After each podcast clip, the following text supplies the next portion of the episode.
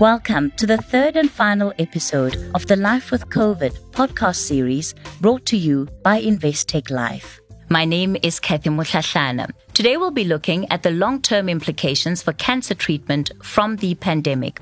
Now, the COVID-19 pandemic affected the healthcare system globally and resulted in the interruption of usual care in many healthcare facilities, exposing vulnerable patients with cancer to significant risks Patients with cancer are a vulnerable population and they are prone to many harms during such pandemics, including susceptibility to life threatening infections and interruption of their cancer or usual medical care. Hence, oncologists have faced a major challenge in balancing the delivery of high quality, continuous, unfragmented cancer care with minimizing patient risks, this discussion will focus on the long term implications of cancer treatment from the pandemic and possible solutions to mitigate these challenges.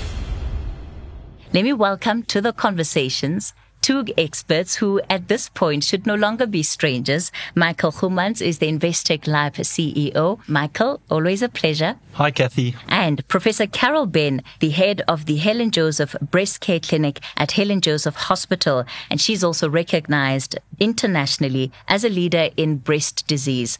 Professor Carol, at this point, I imagine you've had to sneak us in in between your busy schedule. We really appreciate it. Welcome. Hi, Kathy. We've discussed different aspects of COVID 19 and cancer. And today it will be really good for us to talk about what the long term picture looks like. But let's look at some of the big lessons that we've learned. And you touched on those in the first installment of the series and the adaptability, the innovation that we've seen from the medical sector. What does that really mean for the treatment of cancer patients? So I think that this pandemic has gone a long way to improve the way we treat people. So more online, more vo- virtual, more time taken, more selections around what biopsies and how we do it, more personalized oncology care, more use of AI in um, assessing, and more multi and interdisciplinary care. So I am very optimistic that lots of positives will come out of this, such as, for example, maybe more genetic profiling of tumors, less cytotoxics treatments, less recipe treatments, more looking at which person should get what and why less surgery. We have an opportunity here. We've really pioneered cryosurgery where we can freeze cancers in little old ladies. We put them on endocrine and frozen the cancers. We've given less radiation, more radiation in theatre, which is a big thing that has taken off throughout the world and we're a little bit stagnant here, partly because a lot of the way uh, medicine and this is set up is with doctor ownership into things. So for me, uh, I think we must look at what's best for people and not what's best for pockets. Okay. Okay. I am very excited in these innovations. I'm very excited in that less chemotherapies for some people, more, in fact, we're going to look at more home based treatment, more oral treatment, more looking at the patient from all different dimensions when you set up what you, what you are looking and doing with the patient. Surgery has definitely gone less is more, less is more. Um, and we now know the international data shows clearly that breast saving and radiation trumps mastectomy with or without radiation in terms of survival. So previously people would say, and I mean, I recently had a lady who came up where someone said, well, if you don't want chemo radiation, we'll take both your breasts off. A, she didn't need chemo radiation because we treat on biology of cancer, not on size of cancer. And two, she doesn't need to take her breasts off. She can, we can just do something small, take the cancer out, um, easier from a reconstruction point of view. So if I look at our timelines to treatment, we really hone them in terms of taking time around the diagnosis and choice. So I want to really put it out there. Cancer and breast cancer, particularly, it's not like having a spider on your shoulder that you're trying to get off as quickly as possible. It's a life changing event. You're going to land up being on treatment for long periods of time. Treatments today are manageable, but you want the opportunity to have every aspect of your treatment reviewed discussed in a multidisciplinary environment. You want the opportunity for second opinions. You want an opportunity to have discussions with your treating doctors around what's the best for you as that particular person because we have so many breakthroughs in terms of how to manage things. I can't tell you the number of people I've seen who've come to me either halfway through treatment or this where we've changed. In fact, it's a very nice abstract I must put together. How many people have come with one set of potential treatment plans and we've changed it, discussing it in a multidisciplinary environment? You know, Kathy, as um, Carol was talking, it really struck me how, how it's so wonderful to hear something really positive coming out of the, you know, the, the, the COVID era, as, uh, as we can probably consider the last year and a half. It's very easy to get caught up in, in all the negativity and, and how difficult things have been. And, and things have been very difficult for a lot of people, but, but it's so nice to hear positives and, and positive innovation coming, coming out of it too. I couldn't agree more with you, Michael. And this idea that Carol is talking about that people now not only have the opportunity of having more tailored treatment for them, but also that if somebody is listening to this podcast and they've had a different experience, this allows them to go to their clinician and say, actually, you know, I heard this the other day. Is there something that we can relook at where my treatment is concerned? So what you do is once you have someone picks up something that's abnormal, look at how the diagnosis is going to be made. It shouldn't be made surgically almost never today. So going into hospital to cut bits out is unusual, rare. Usually what we do is we review the radiology and we work out the best way stereotactically to approach it and to get a tissue sample so that we know how to manage it. We are seeing more opportunities for, like you said, tailored treatment, but treating on biology of cells and less on this is cancer A or this is cancer B. Cancer A needs this treatment, cancer B needs that treatment. Less of that. Just for example, looking at um, secondaries in the brain, we now have opportunities to use fancy little gamma knives for lung and brain where we can not operate and just target exactly where the cancer is and just kill those little cancer cells. So understand what your options are before you go rushing into things. Take time, get different opinions, have a multidisciplinary review, look at you as a person. When I see a little old lady of 82 who's not fit for anything, we discussed someone today. Person may not necessarily ever need surgery, and just something as simple as freezing the cancer is all they need. In fact, we had a fascinating example last year of a not fit lady with a relatively aggressive cancer who had oncology treatment, and we froze it to buy time to smaller surgery this year. And when we operated, there was still no cancer there. So I'm already seeing concepts like what cancers may never need surgery in the breast. Now, I'm sure that's going to frighten a lot of gen surgeons out there, but at the, the end of the day, it's do no further harm, do what's best for your patients, and allow the opportunity for us, from a medical point of view, to, by working as disciplines interacting together, do what's best for the patient and not not best for that particular specialty of doctor. Well, it certainly is good news for cancer patients and especially those who could well test or screen positive for cancer in future. Michael, let's talk about then the conversations have been about illness, severe illness and COVID-19 has presented itself as the overarching severe illness given the fact that it brought the entire world to a standstill. Many people are talking about the future. What does the future, you think, look like for severe illness cover? I've said a couple of things before, which I think continue to ring true, Kathy, and that's firstly, COVID has been important and had a significant effect, but it's not the be all and end all. There are lots of other illnesses out there that, that we need to be conscious of, and it, it varies per person. You know, uh, Carol has, has also mentioned this before that cancer is one that's that's more prevalent and growing and likely to kill more people going forward. You know, so so I think we're anticipating to see more of that, and that's why we offer products that are geared to that. You know, we're products that cover COVID, but also cover other illnesses that that may have a have a serious impact, like cancers, heart conditions, strokes, etc. So we see more of that going forward, and we see clients, our clients, our policyholders, needing more flexibility in terms of how they how they use their products, construct their products, and the and the cover that they have with us. And you've touched on this in one of the installments we've had previously, but I think it's important to go back to it again, given what Carol has said today. In the medical sector, they're providing what seems to be more personalized treatment.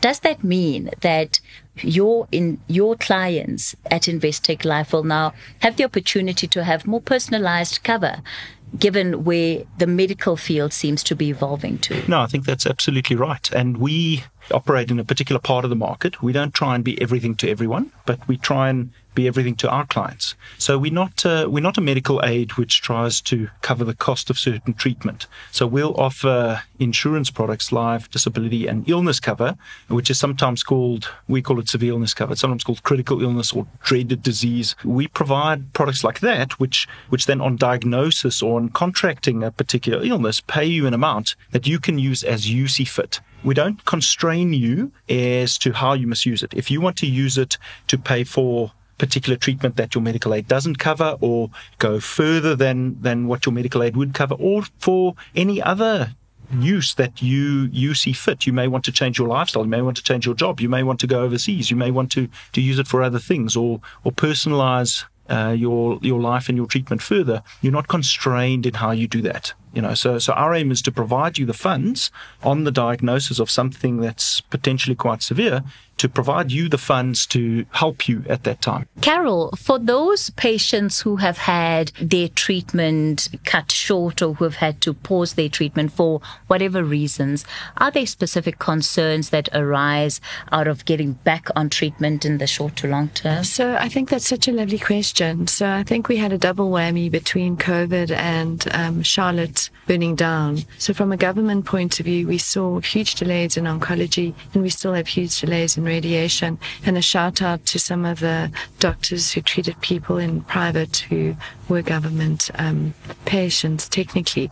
So, from a private point of view, there were a few cases where people's oncology treatment were delayed around COVID, but they could get back into it quite quickly. A couple of people we saw slight changes in advancement in cancer biology, but again, gave us an opportunity to be less recipe and say, hold on a moment.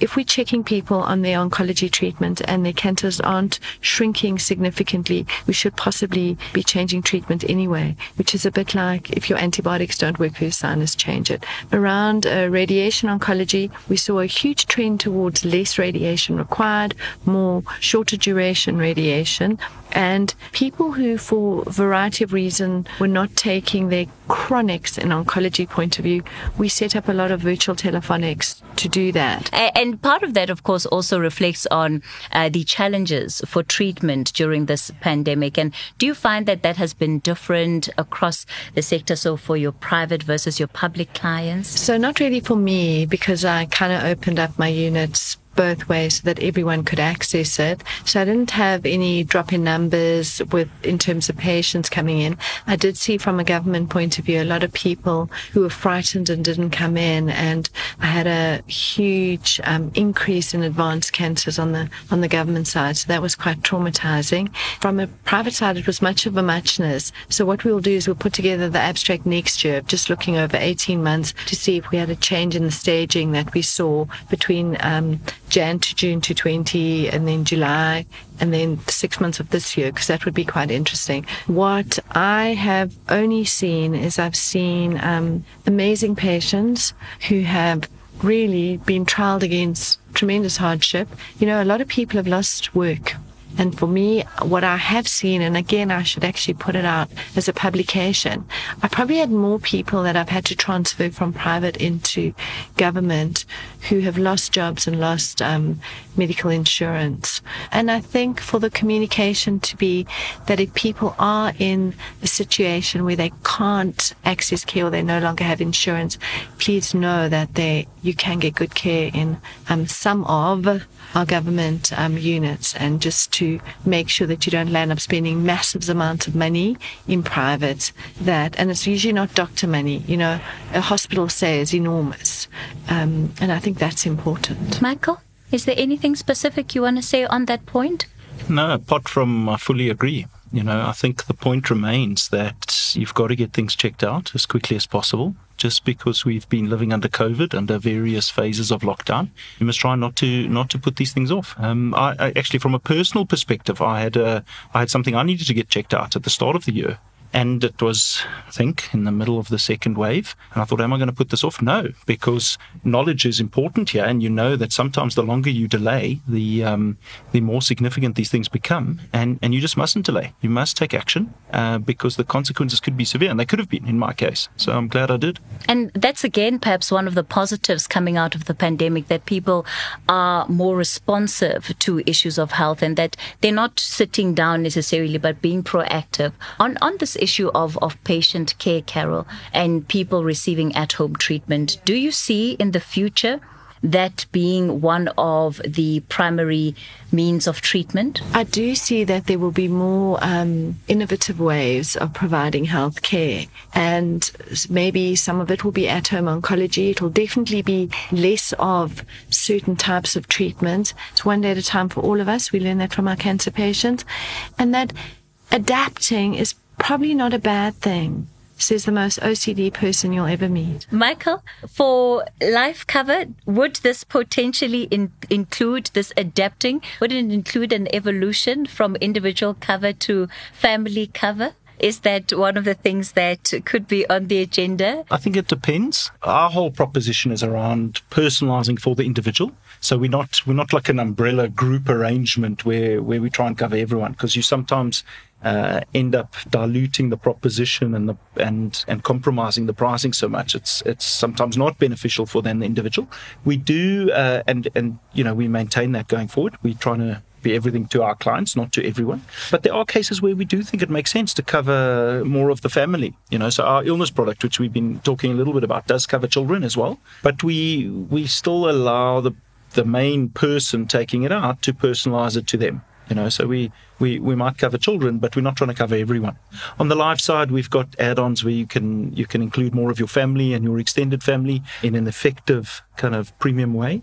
But I think it's a I think it's a valid theme. You know, many people only realize and have realized what life is really about. You know, during this pandemic, and it's it's a, it's actually often about the people that that are close to you and that you leave behind and doing something for them. So, Michael, you know, listening to Carol really paints a picture of the level of anxiety, the kind of fears that people have been dealing with. She speaks about doctors, patients, dealing with mental illness and that also exacerbating whatever situations that they may be in currently. Are you seeing any of that through the clients that you are actually working with? And what have been some of the key things that, that are coming in front of your table? We do, Kathy, and we, we see things sometimes from both sides of the fence. So we get people who, who, who, come and apply for cover with us. And then we've got our existing clients who already have cover with us. From an applicant perspective, we definitely see people coming with existing illnesses, be they mental or physical. We've spoken previously about uh, incidents of, of cancers and often younger cancers. And some situations it's difficult for us to, to give cover to, to clients who've got a, a serious history. So one of the messages that we really try and give out strongly is try and get cover when you're young, when it's more affordable, when you've got the lower risk of having a, a, prior history of medical conditions and get in while you can. We try and provide products that are that are comprehensive, that give clients a certain comprehensive level of cover so that they know that they can trust that they, they've got the right the right benefits, that it's not going to be redundant in future, and that it's it's future fit. You know, we've got we've got uh, some benefits in our in our normal policies which which cover, for example, uncertain future illnesses like catch-all clauses. So we didn't know two years ago we didn't know that COVID was going to come and suddenly be this worldwide illness or pandemic, um, and there may be others in future that you don't know about now that could be serious for you or for for other people. That's typically the message we try and provide, whether it be physical or mental. Get covered, get the right kind of products that you that you can trust going forward. Carol, Michael talks about being future fit. And I know it's a bit of a difficult question to ask a doctor, but what can we do to be future fit? We didn't know that we would be in a pandemic in 2019.